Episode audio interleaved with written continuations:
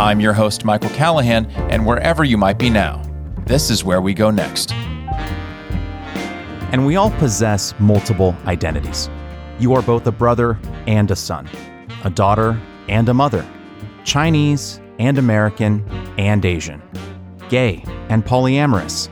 The combinations are nearly endless, and these identities are not always in parallel. They do not necessarily exist in harmony with one another. Sometimes, often, there is tension. Our guest this week writes about the conflicting and even discomforting intersections of identity and the importance of embracing that tension. Tomiwa Owolade is a writer and critic. He has written for numerous publications, including The Times, The Spectator, The Sunday Times, The Financial Times, The Evening Standard, and Literary Review. He is also a contributing editor for UnHerd.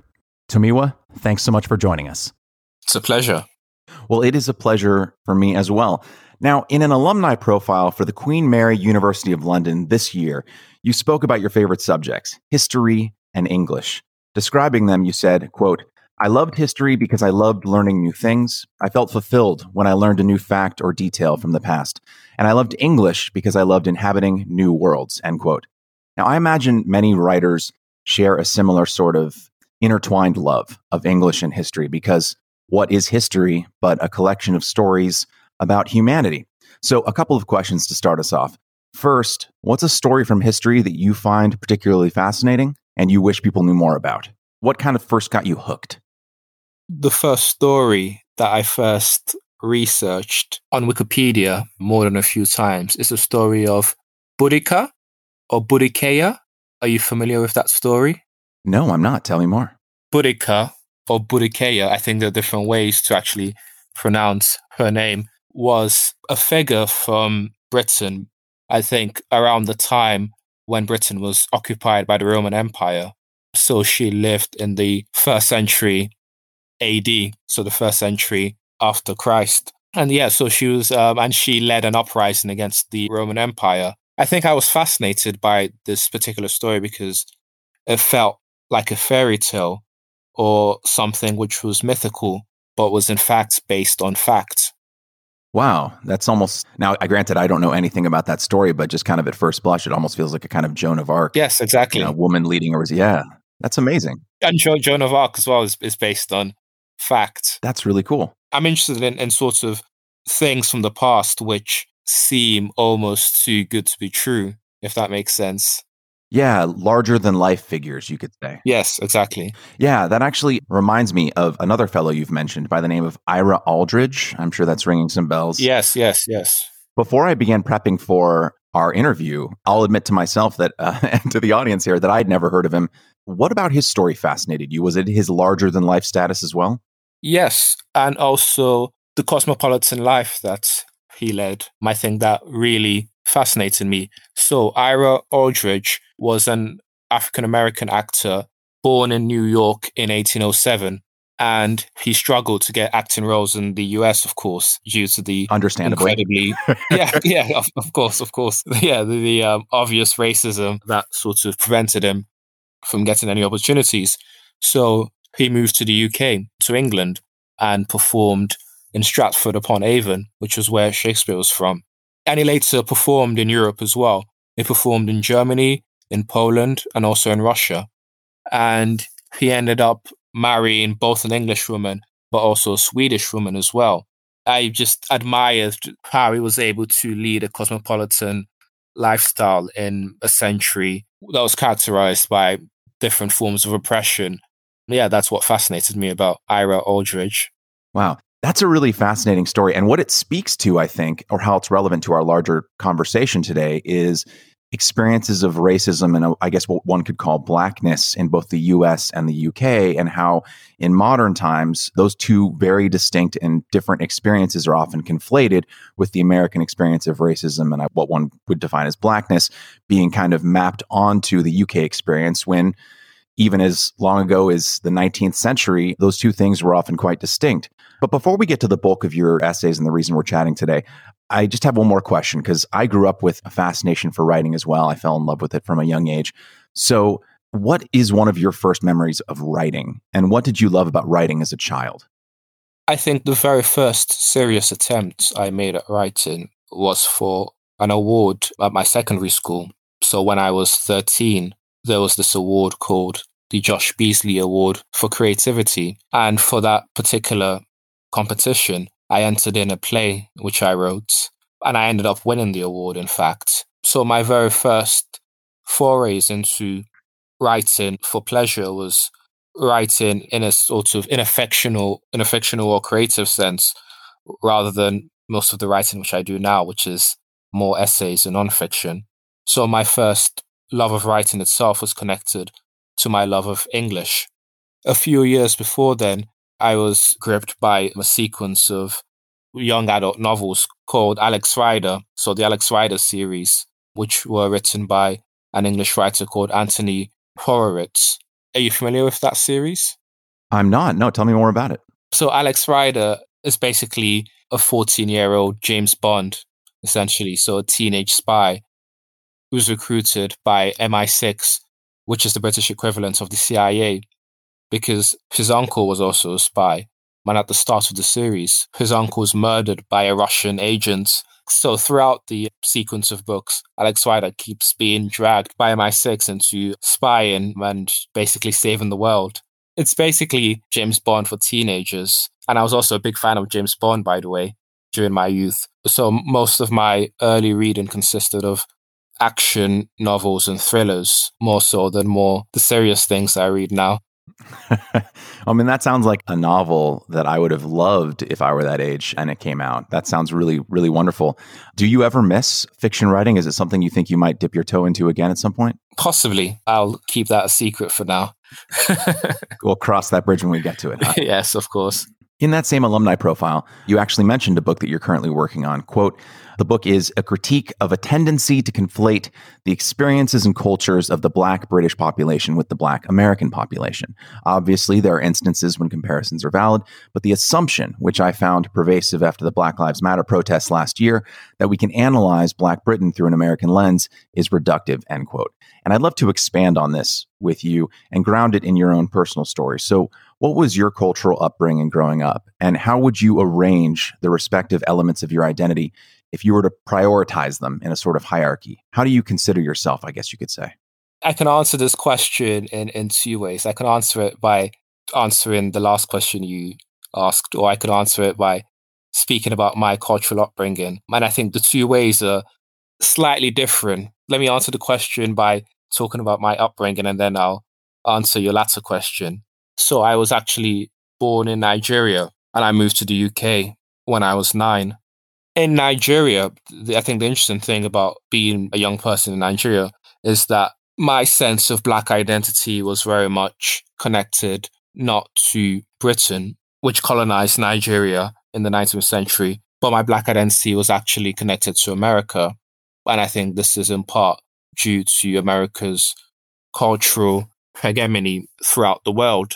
I felt that my blackness, so to speak, was related more to an American version of blackness rather than to, say, a British version of blackness. So I moved to the UK when I was nine. And throughout that time, I still felt a stronger affinity to American cultural norms around blackness. This created a, a dissonance in me. It created a sort of tension because, on one hand, I was being acculturated into Britain's black community. But on the other hand, I still felt a strong affiliation to America's cultural blackness.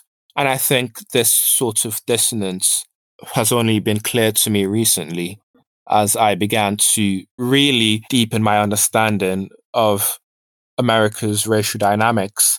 And in deepening that understanding, I realized just how strange and peculiar it is, and therefore our auditors to view it as something which can be universalized into the experiences of Black people around the world. Yeah. Now, understanding that everyone's experience with their own identity is unique. A good friend of mine, as an aside, who passed away earlier this year, was of Nigerian descent. And I, I always found his conversations or his grappling or that tension that you're talking about, negotiating his Nigerian ethnic slash tribal identity with American blackness, you could say, that was kind of projected onto him. And he, in some way, had to either consciously or subconsciously absorb through cultural affectations and slang, etc. What really intrigued me about what you just said is this was something that was affecting you while you were in Nigeria? Yes, of course. Because in Nigeria, I consumed American TV shows, American films, American music, American culture, essentially. And I saw that was the means through which I developed my Black identity, essentially. Because America's Black cultural identity is, is frankly more powerful and more charismatic than any sense of Black identity I've had living in Nigeria. In Nigeria, without being because everyone in Nigeria is black, so there's nothing to right negotiate with. It shows the power of, I guess, race and just the idea that you were cultivating a quote unquote black identity in an all quote unquote black country mm. that almost and I don't want to speak for you, so please jump mm. in after I finish this. It almost feels like it you were cultivating it because you felt it had more cultural cachet, so to speak, or more cultural relevance. I mean, obviously, as a child, yeah. Than how much mileage or power you felt your own actual ethnic Nigerian identity could give you. Is that correct? Yeah, because the Americanized version of a black identity is just cooler. That's the bluntest way of putting it. We do have some pretty cool culture. I won't lie. Yeah, yeah, and, and it's and it's also related because I know you've read my review of Timothy Ogene's novel Seesaw. Yes, that's a theme which he explores in that novel. So in, in that novel, there's a character called Frank Jasper, a Nigerian young man, aspiring novelist as well. He moves to America for a writing fellowship. And when he moves to America, he feels the need to cultivate a very distinct black identity, one which is modeled on what Americans expect black people to be like, essentially. I was actually, there was a quote from that book that you referenced in your review that so gripped me that that quote alone made me go out and buy the Kindle version of it on Amazon, which I'm excited to read it. But on identity, I'd love to kind of expand more into how you felt about your quote unquote black or Nigerian identity as a child versus how you now feel as an adult. You've said, quote, I think any sort of collective pride I might feel in my Black, Nigerian, or British identity is qualified by a queasy sense that my identity is subsumed into a larger force over which I have little control over, and thus, to my dismay, can't do anything about. So I'm in a state of tension with this question. But tension is good. Tension is what keeps us alive, end quote. And suffice to say, 2020 and 2021 have been banner years when it comes to uh, tension around things like identity. So how has this tension manifested itself in your own life over the last two years? I think one way it's manifested in my life is between the desire to write about issues relating to race and the need not to be seen as a quote unquote black writer. So before two years ago, I was interested in issues related to race, but I kept my interest relatively private because I didn't want people to just see me exclusively through a racial angle. I wanted people to also see that I have interests that transcend my racial identity. I have interests which are completely unrelated to my racial identity. I wanted to be a fuller and more richer person. And I felt that dipping my toes into discourse around race would inevitably prejudice people's perception of me. That's just one side of it. But the other side of it is that I felt frustrated by the discourse around race, especially after the murder of George Floyd. I thought the discourse was too reductive, too patronizing, too superficial, and lacked any specificity which would acknowledge the fact that not all black people are the same and would also give honor and respect to the differences within the various black communities in the world. It's that tension between not wanting to be seen as a black writer, quote unquote, but also the sense of responsibility I felt to express my views on this issue because I thought the issue itself has been dominated by a reductive analysis which doesn't give full complexity to the lives of Black people. Yeah. And I feel like my conversations with immigrants, whether it's immigrants to America or Britain who are racialized as black, I feel like offer the clearest kind of exploration of what the strictures of race, uh, the straitjacket of race, so to speak, like really is, right? Because mm. I feel like in an American context, and I know you're well familiar with this from your childhood and your writing as an adult, when someone talks about being black here in the United States, like it has a very specific meaning. And so when someone talks about, like, let's say transcending race, and I know fellow British Nigerian uh, Inaya Folarin-Iman has even gotten pushback in the UK over this, but I think her point is well made that to be black in America has a very specific cultural, historical baggage meaning, right? Baggage, or some Americans would also proudly claim it as a cultural inheritance. But what that does, though, and why I think having these kinds of conversations, I think highlights the difference between, let's say, what is race and what is kind of become in the American context a kind of ethnic cultural heritage with American descendants of slaves is like my friend who passed this year and other immigrant black Americans that I know, and your own story is you're kind of just drafted in. It's a race is something that happens to you. And I think that mm. when talking about this topic with people who aren't American descendants of slaves, which is which is its own unique history. When we talk about blackness as a global phenomenon and how people, like in the novel Seesaw, which we'll talk about in a moment, kind of have all these expectations and projections placed on them, that's when I think the clearest image of the strictures of race kind of starts to form because you see that it's not just something that is confined to the American experiment, so to speak, but metastasizes like a cancer that kind of just infects everyone, whether they want to or not, which leads to situations like yours where you're like, okay, am I just going to be a writer or am I going to suddenly become a black writer who's mm. writing about quote unquote race issues? And mm. anyway, I, that's what fascinated me about your writing and what you actually just said just now. Yeah, yeah. So, yeah, exactly. And it's that, it's a double bind because if I choose not to write about it, yeah. I just get frustrated all the time. And if I choose not to write about it, people will still assume that I had certain views on particular issues related to race simply because I'm a university educated black person living in a global city. And people tend to make assumptions based on that demographic fact about my views on certain issues related to race and identity. Yeah, no, that's absolutely true. And and obviously, and we'll talk about this in a second as well, the race is a phenomenon that obviously happens to everybody. A Asian American friend of mine once famously said, "There are no Asians in Asia. You become Asian when you leave Asia, and then race is kind of projected onto you and all the baggage that comes with that." Now, I understand for our UK listeners that Asian has a different connotation in the UK than it does here in the United States, but I think the point holds.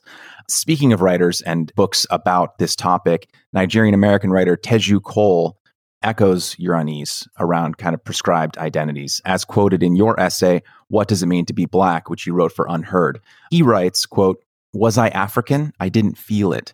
What I felt was a Lagos boy, a speaker of Yoruba, a citizen of Nigeria. The Africans were those other people, some of whom I read about in books or had seen wearing tribal costumes in magazines or encountered in weird fictional form in movies, end quote. And you go on to write how, quote, African is kind of an imposed fiction, a mythical, leading back to what you said about mythical stories, mm. a hmm. mythical, broad, sort of imagined thing that's mm. disconnected from the actual people that live within the continent from which the name is derived. You go on to talk about how even the more inclusive sounding black is, as you later summarize Cole's views, rooted in again a singular American centric definition, mm. not, quote, about every black person in the world. It was localized to the American situation, end quote. Mm. So as we've been talking, if both black and African as descriptive terms fall short both in accuracy and relevance, what does it mean today for you, for your friends who might share your prescribed racial identity? What does it mean to be black British in the 21st century? It doesn't mean one thing. That's the simplest way of answering your question. It means many things, some of which are in tension with each other. So the um, Black British community itself has undergone an extraordinary transformation over the past 25 years. So, 25 years ago, the majority of Black people in the UK were descended from immigrants from the Caribbean. So, they were descended from slaves, actually, that were taken to the Caribbean But over the past 25 years, there's been a large increase in immigration from Africa to the UK. For our audience, when you talk about the previous generation of the black population in the UK, you're, you're speaking specifically of the what would be called the Windrush generation? Yes, yes, exactly. The Windrush generation, famously, generation of immigrants that moved between 1948 to the 1970s. But over the past 25 years, there's been a large increase in immigration from Africa, both from West African countries like Nigeria and Ghana, but also East African countries as well, like Somalia, to the UK, which means that as of now, the majority of black people in the UK are either immigrants from Africa or the children of immigrants from Africa, which means, therefore, that the majority of black people in the UK are not descended from the victims of the transatlantic slave trade. I wonder, just as kind of an offshoot, because what I've noticed sort of happening in America, and obviously the histories are different, and Black Americans, so to speak, have been around in the United States since before the founding, longer than most quote unquote white Americans. But it's been interesting as there's been an influx of African and Caribbean immigrants to the United States mm. since the Hart Celler Act of 1965, which mm. liberalized immigration law it's kind of a negotiation about what it quote unquote means to be black, right? Because what it meant, quote unquote, to be black was often, I mean, almost exclusively actually associated with one quote unquote. I'm using a lot of I'm going to I'm using a lot of air quotes in this conversation, but one specific story that began with enslavement and then went to being freed and then the struggles of Jim Crow, et cetera. Hmm. There was kind of a unifying, even though, of course, people were all over the country, there was a unifying story that kind of bound everyone together in a sort of shared history. Yeah, that was a clear narrative. Yes, exactly. And and that narrative has had to give in some ways because the strictures of race mean that anyone who is racialized as black then gets admitted into the quote unquote club. And then what it means to be black is now being affected and changed by immigrant populations who have come to the United States over the last 50 something years. Mm. Have you noticed a similar dynamic? Has there been a tension between the kind of older generations of Caribbean, I guess you could say native born stock who've been there for a much longer period of time and the new waves of immigrants who are coming from different parts of the world? Well, the interesting thing is that in the 1950s and 60s, there was some tension between Caribbean immigrants and immigrants from Africa. So Caribbean immigrants tended to be more working class, whereas immigrants from Africa were more likely to be students. And so African immigrants tended to view Caribbeans as more uncivilized and more degenerate, in fact whereas Caribbeans tended to view Africans as more stuck up and more pompous. But now I think amongst the younger generation, between black people from a West African or East African background and black people from a Caribbean background, there's a greater degree of of uniformity, I believe, mm. a greater degree of assimilation between the different black communities, which I don't think is necessarily reflected amongst the older generations, I think amongst the older generations of black people, there is still some degree of tension between British West Indians, British Caribbeans, and British Africans. But amongst the younger generation, there is a far greater degree of uniformity. Now, obviously, the hostile tension and mutual disrespect that you described that existed kind of in the 1950s between the African and Caribbean populations is is not something that I think anyone would strive for.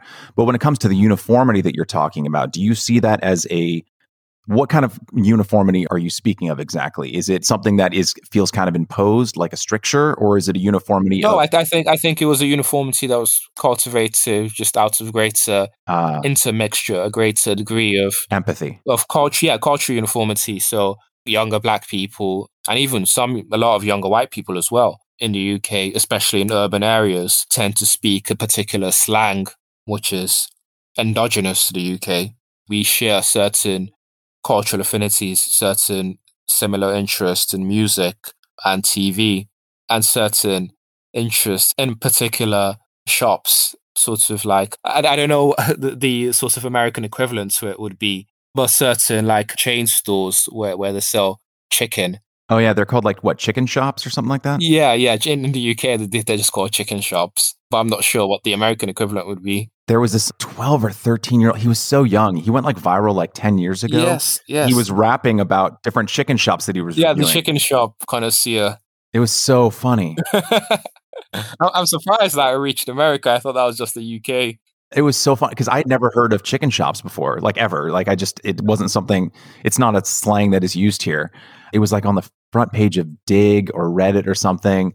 It just exploded, and I thought it was so funny. It was so well made. Yeah, yeah, yeah, yeah. So, you know, chicken shops they play a, central role in in Black British identity. And this is kind of an aside, and I, I I'm not even sure how to phrase it. I, it's just merely an observation, not any kind of declaration, I guess, so to speak.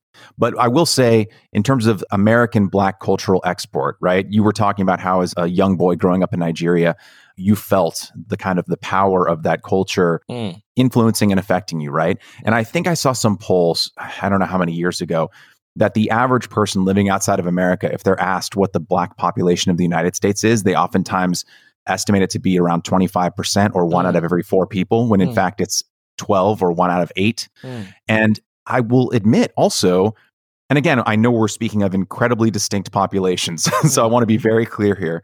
But if I didn't mention this, I think for the average American, if they hear that only 3% of the UK is racially black, I think it's sort of similarly surprising because it feels like the black populations within the UK has had, I guess one could say, an outsized cultural impact on the country as a whole. Mm. And I don't have any larger statement there, but it was just a connection that I just made in my mind Mm. that there just seems to be an outsized impact that both countries have when it comes to their, I guess, Yes. racialized black populations. They, they seem to have a real heft to them. Yes, and I think another interesting thing which people might not know about is that the quote unquote Asian population in America is, I believe, about 6%. 6%, yeah. Yes, but in the UK, it's a much higher percentage than that. It's, it's also a much higher percentage than the black British population. Yes. And Asian in the UK, for our listeners, is usually speaking of people of South Asian descent. Yes, yes, usually, yeah, it's usually that. Whereas in America, it's usually East Asians. Correct. Yeah. Yeah. And so I think, yeah, and I think another problem with viewing Britain through America's racial lens is that it also distorts the fact that Britain's racial demographics is different from America in, in that sort of rudimentary way. Oh, absolutely. The conflation, I think, is a real problem. Now, we've had two other Nigerian British guests on the show the aforementioned Mm. Inaya Folarin Iman and Ayishat Akanbi. And while I imagine that their views on race and identity overlap in certain places, there's also daylight between their views, Mm. as there would be between any two people. But I mentioned their heritage and yours to draw us to a point you make in your essay for Persuasion called Please Stop Imposing American Views About Race on Us, which is something we've been talking about today. In that essay, you say, quote, to understand the experience of Black Britons, it is not only necessary to grasp how different their history is from that of Black Americans, we need to understand the diversity captured by the label Black British. For example, around two out of every three students from Congolese or Somali origins get free school meals, a standard indicator that their parents are poor. Among students with Nigerian or Ghanaian origins, only one in five do. End quote. You later say, quote, on average, 58% of Black African students graduate from middle school at grade level, about the same number as white students, but Black Caribbean students are significantly less likely to do so, Hmm. while those whose parents hail from Nigeria actually outperform their white peers by a considerable margin, end quote. So while the label, quote, black can be useful in the British and global context Mm. to denote at least some shared experience of what it means to be racialized as black and how that may affect how one is perceived by others in the matter of tracking performance and measuring discrimination, it may obscure more than it reveals. So, Tomiwa, in your view, what are the real and potential consequences of this labeling when it comes to how we would address and alleviate potential Hmm. problems in society? And may there be a better path forward? Yeah, I think the problem with viewing black as a homogenous label without specifically identifying the particular cultural or ethnic origins of the black person or the black communities that we're refer- referring to means that we can't specifically identify the inequalities within our society. So, as I was saying, there is significant socioeconomic differences between Black West Africans and Black people in the UK from other African countries. So, Black Congolese, Black Somalis as well. And also in terms of educational attainment, as as I was writing in that piece, there are differences within different Black population groups. And I think another thing, which I'm not sure I mentioned in that piece, but which is also true, is that Black Caribbean students are twice as likely, more than twice as likely, to be excluded from school as Black West African students. In British parlance, does excluded, what does that mean? Is it like suspended? Yes, suspended from school. Okay. Yeah. So if we just think about race in a very abstract and generalized term without being specific in our application of racial categories, it means that we can't actually identify the inequalities within the black communities. And if we genuinely care, if we're genuinely committed to addressing inequalities, whether they're motivated by race or by class or by culture, whatever the cause of these inequalities, if we genuinely care about trying to address them, we need to be more specific in our application of racial and ethnic categories. Yeah, I think that's well said because I think that there is a certain kind of person, and I mean this generously, mm. who would read what you wrote and say, oh, he's calling out the Congolese, he's calling out Somali immigrants as underperforming. Mm. But that's not the point you're making at all. Mm. I think what you just said is very astute. Hmm. I think the issue is if we want to and I'll toss the ball back to you in a second, mm. Tomiwa. But if we want to address inequalities or inequities in society, if we want to help the populations and the children when it comes to school mm. who need it most, it means that the response must be as finely tailored as possible. Mm. So if you're saying black students, let's say, quote unquote, black students are failing at XYZ rate or underperforming at XYZ rate, then you're using a sledgehammer in a situation that requires a scalpel. Yes. If you know that it's specifically Somali students, just to pick one population, mm. who are underperforming, then you can culturally retrofit your mm. response to something that might speak to them mm. more than it might speak to, say, a Caribbean population. Mm. And so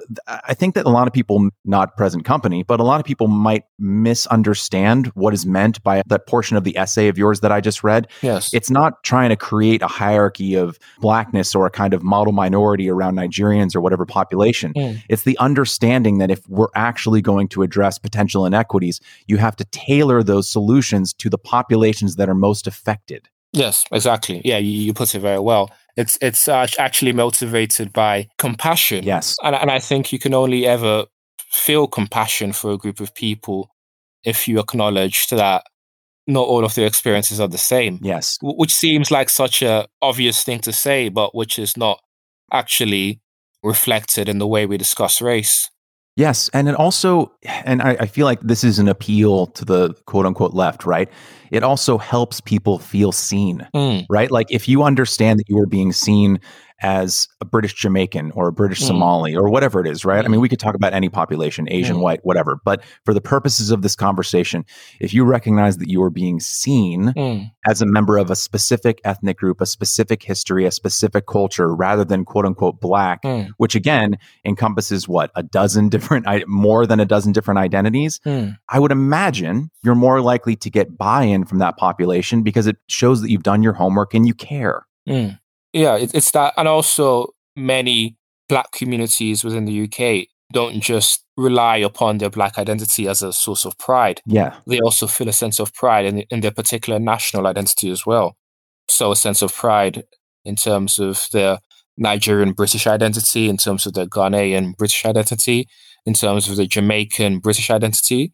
And I think that's another reason why we should be more culturally specific rather than just homogenizing all the different black communities in this country. Yes, and you said as much at the end of that essay, please stop imposing American views about race on us, mm. when you said, quote, racists assume that black people are all the same. Ironically, anti-racists sometimes do so too, mm. but anybody who is truly committed to racial equality needs to recognize that this kind of simplification neither serves justice nor reflects the truth, end quote. Not to read you back to you, but I thought that was particularly well said. Thank you.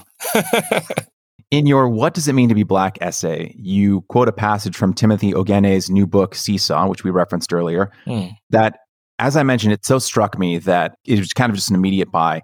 In it, the lead character, the kind of world weary Nigerian Frank Jasper, who you mentioned earlier, Hmm. he develops a kind of cynical ambivalence to his patronized status as a quote race expert Mm. upon arriving in America and the baggage of a Western imposed quote black identity. Mm. And in that book, he says, quote, I just wanted to exist and cry and laugh and fuck and live and die without prefacing or suffixing my actions with any universal idea of blackness or Africanness or whatever thing out there I was supposedly tied to as a POC or a BAME or warped extension of someone else's imagination, end quote. Mm. And like fictional character Frank Jasper, like real author Teju Cole, much of your writing, Tomiwa, seems driven by the same fundamental desire. To name a selection of titles from essays you've written, right? The Dangerous Logic of Anti Racism, Black Radicals Don't Need White Saviors, The Black Saint Against White Guilt, The Godfather of Critical Race Theory, and the several essays that we've already discussed today. Hmm. As you've repeatedly noted, in many of your essays, and as we've discussed, people who are labeled black, be they living in America, the continent of Africa, UK, or anywhere else, contain multitudes. So I guess my question is we know what draws you to be a writer. We have a bit of an understanding from what you said about why you write about identity, right? But I feel like there has to be, if I may be so bold, it feels like a lot of what kind of motivates your writing is that kind of similar frustration that was articulated by Frank Jasper, Hmm. right? Am I, am I getting at that correctly? Yes, yes, yes, that's true. Yeah. there is definitely a similar sense of frustration with Frank Jasper, and in particular that quote. Basically, all, all my writing about race essentially boils down to one sentence not all black people are the same. right. And, I think that's what I try to basically expand upon in, in all my writings about race, though in explicit ways or more implicit ways. The feeling, and again, I don't want to speak for you, Hmm. but I feel a sense, a kind of almost building or just at the surface exasperation on your part of to go back to something you said earlier. It's like you don't want necessarily, again, this is me imposing my own view based on re- reading your writings, but it almost feels like you don't want to be writing about it, but your frustration from having to write about it feels very clear in your writing.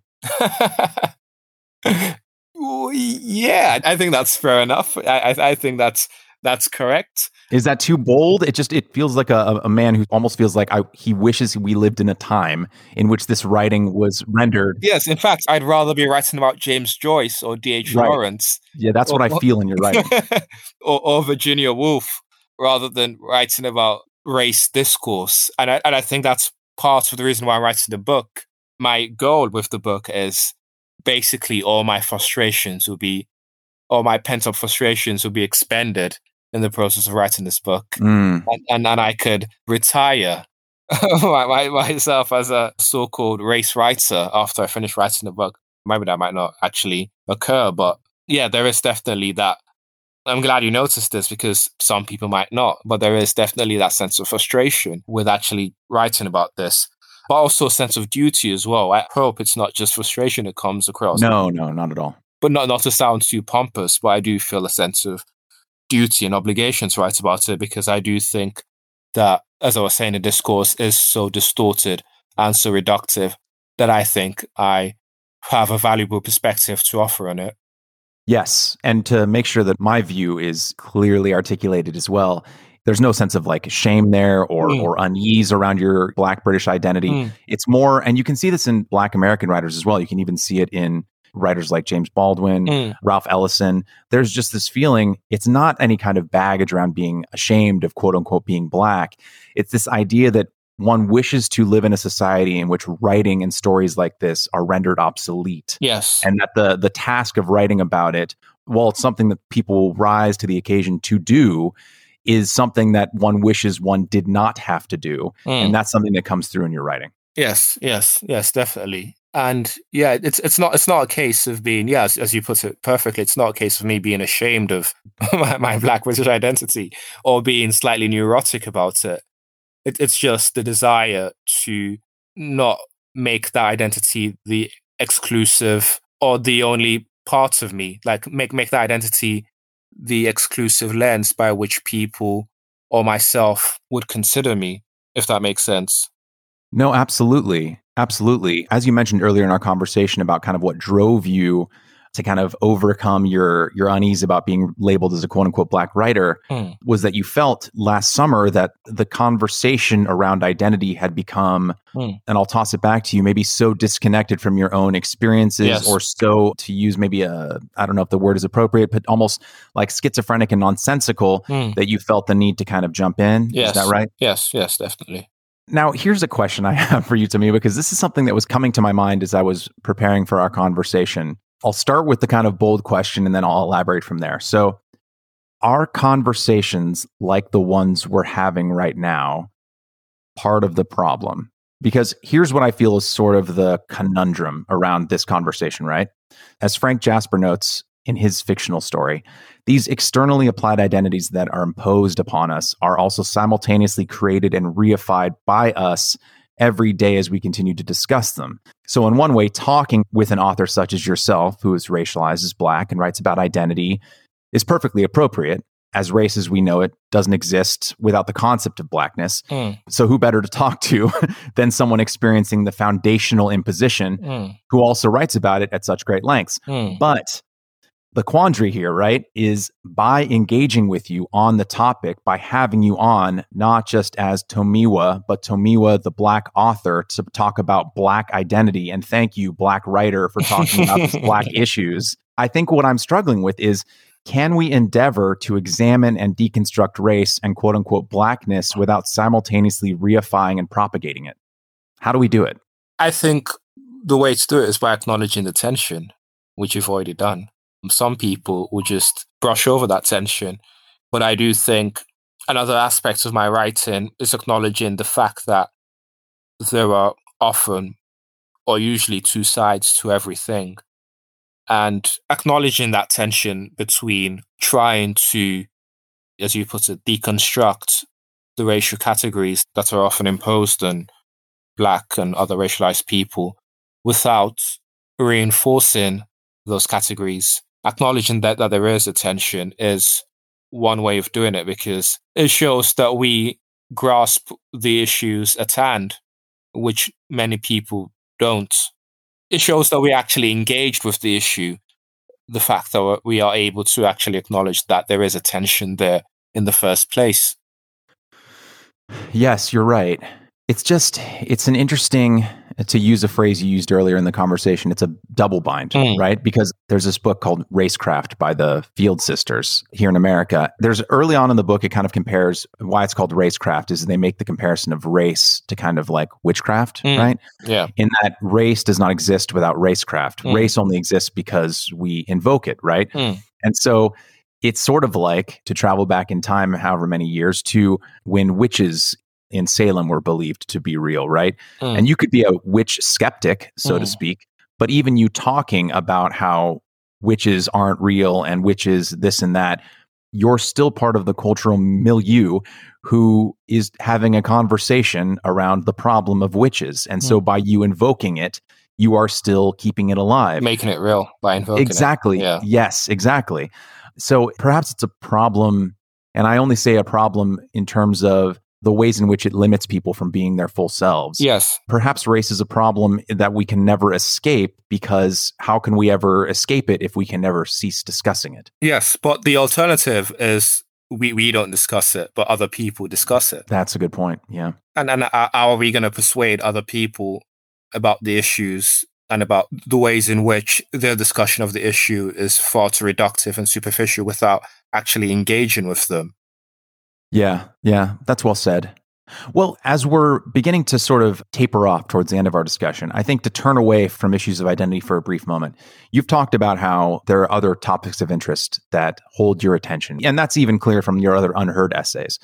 So, what are some other areas of interest for you, either as a writer, as a Briton, as a human being, that are fascinating you right now, that are really grabbing your attention, that if you could write at length for, or perhaps you've already written for, that really energize or entertain you? Okay.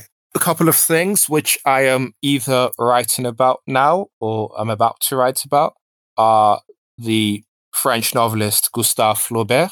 Next month is the 200th anniversary of Flaubert's birth. And I remember reading Flaubert's great masterpiece, Madame Bovary, about 10 years ago, and I was completely gripped by it. So I'm in the process, fingers crossed, of writing an article or an essay about Flaubert and the influence of his works on contemporary fiction. Another source of interest is the late British American essayist and author Christopher Hitchens. I'm sure you must be familiar with him. Yes. yes, um, I, I was I was a big fan of Hitchens when I was a teenager. In fact, I, I would say he was probably the earliest sort of serious author that I really engaged with, contemporary author, I should say, when I was a teenager. I used to spend a lot of my free time watching him debate random people on YouTube. What drew me to him, and I'd love to hear what drew you to him as well, was he just seemed to have, even if I didn't always agree with him, I was so impressed with his ability to just attack sacred cows. Yes. So to speak. Yes. You know? Yes. I, I, th- I think what drew me to him was his sort of effortless eloquence, the clarity with which he spoke, the sense yes. that you can never be bored of listening to him, which is a remarkable feature in a person, that sort of extraordinary oratorical skills, which is, I think, quite rare in somebody. The wit as well, the sense of humor, the erudition, the fascination with different topics. So he wasn't just interested in religion or foreign policy, but was also interested in, in literature and in intellectual culture and philosophy as well.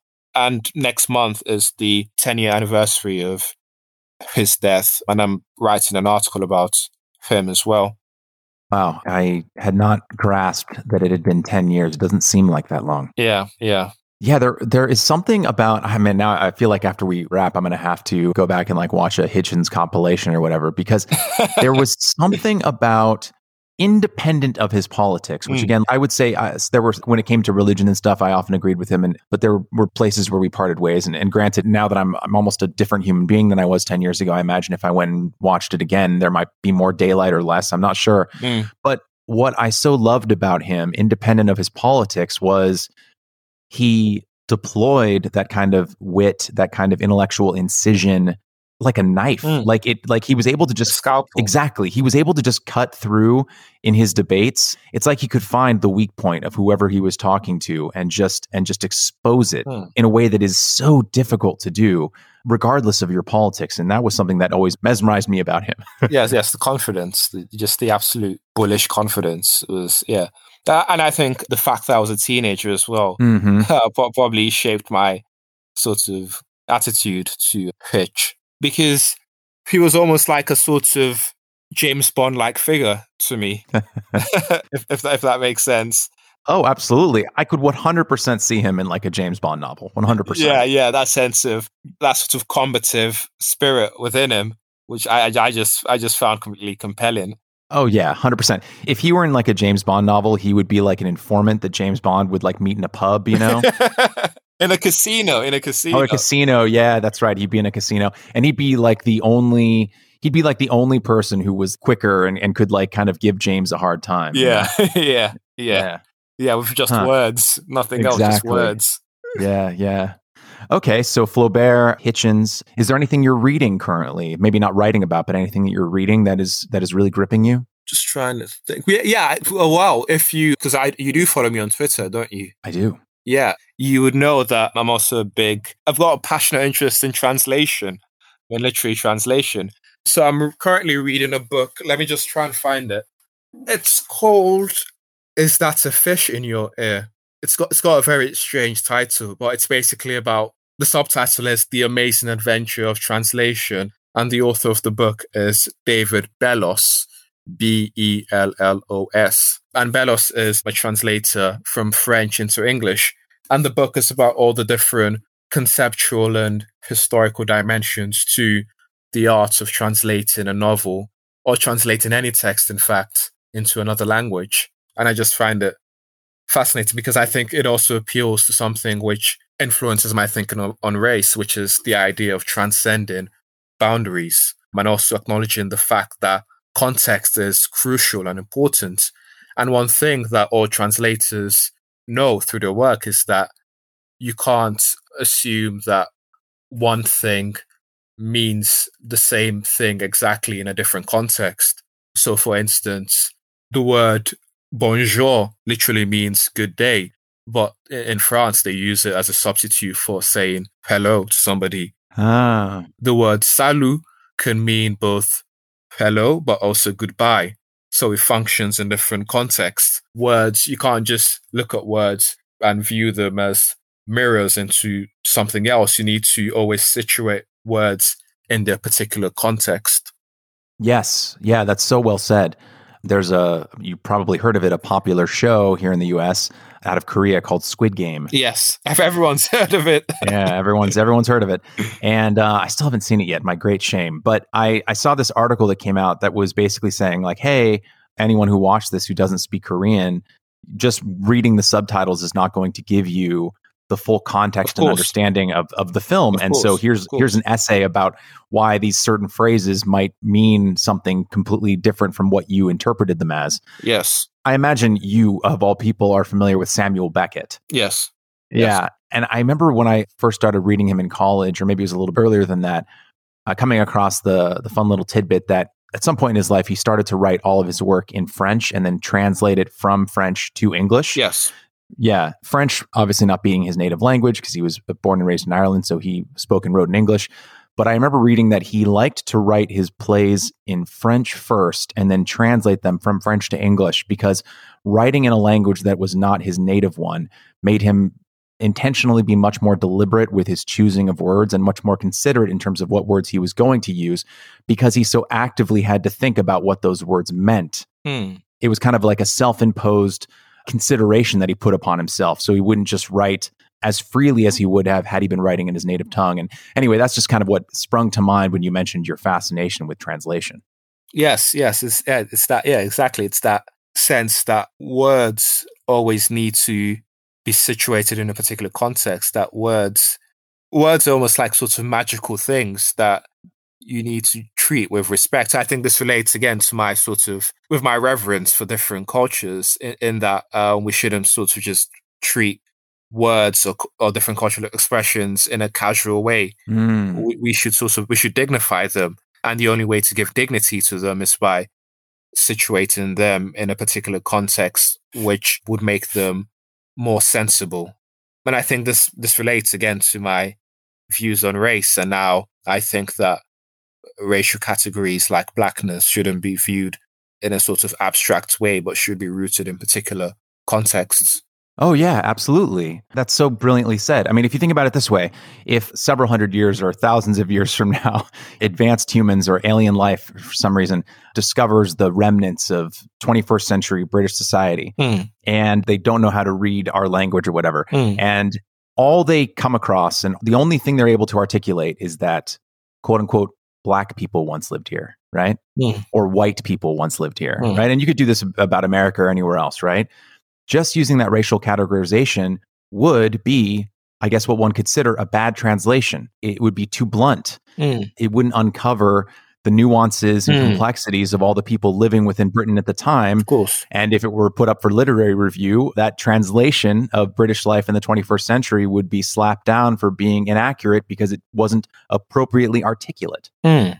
Yes, that translation would be bad because it doesn't recognize the particularity of what it's trying to convey. Yes.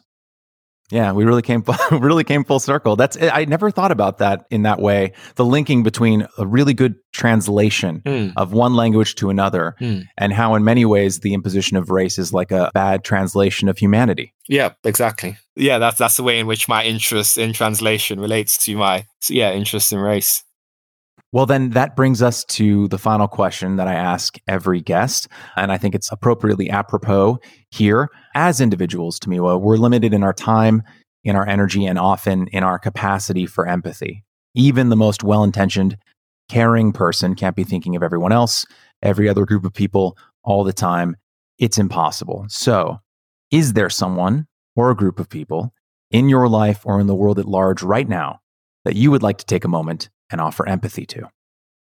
I think the group of people I would like to offer empathy to are those that derive no sense of pleasure from reading novels. Some members of my family don't really enjoy. Actually, I'll generalize that, not just novels, but from reading in general. And I don't think my family would mind me saying this, but I think I'm basically the only person in my family that reads for pleasure for a host of different reasons. Most of my family don't really read for pleasure at all.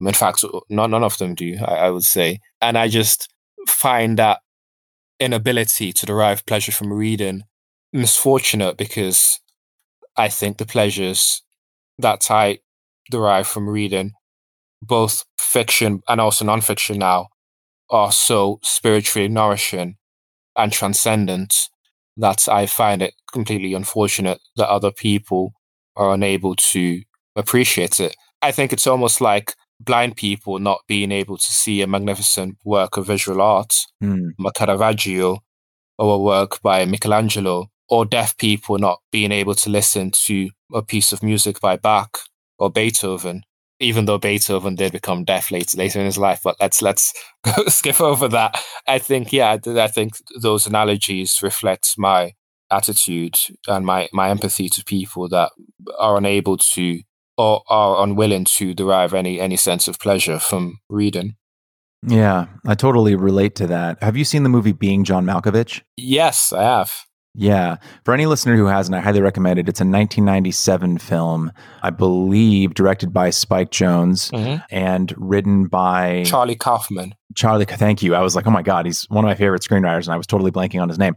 For anyone unfamiliar, I mean, it's not really a spoiler at this uh, 24 years later, but it's basically about someone who discovers a portal that if they crawl through it, they end up inside of John Malkovich's head mm. and hmm. see what he sees mm. and live how he lives. Mm sort of an out of body experience where you enter someone else's body, a chance to live someone else's life for a set of time. Mm. And that's how I feel when I read a great piece of fiction. It's mm. as close as I'll get to living someone else's life. So I deeply relate to the empathy that you've extended because I feel the same way.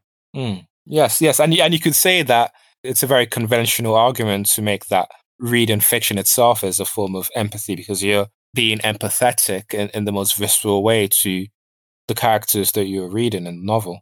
Yes, exactly. You're dedicating a portion of your own small, limited life to try and understand someone else's life. Yes. Yeah, I guess you're right. It is a feat of empathy to read. yes, it is, indeed. Well, thank you, Tomiwa. I really appreciate you taking the time out of your day today, and, and especially with the time zone differences. Thank you for the writing you do. While I think we both wish that the events of last year hadn't transpired, if there is a silver lining that came out of it, it means that you began to write on these issues because I think your writing is is wonderful and I think very well articulated and I think it brings something to the conversation that is needed. So, thank you for your writing and thank you for your time today. Thank you very much.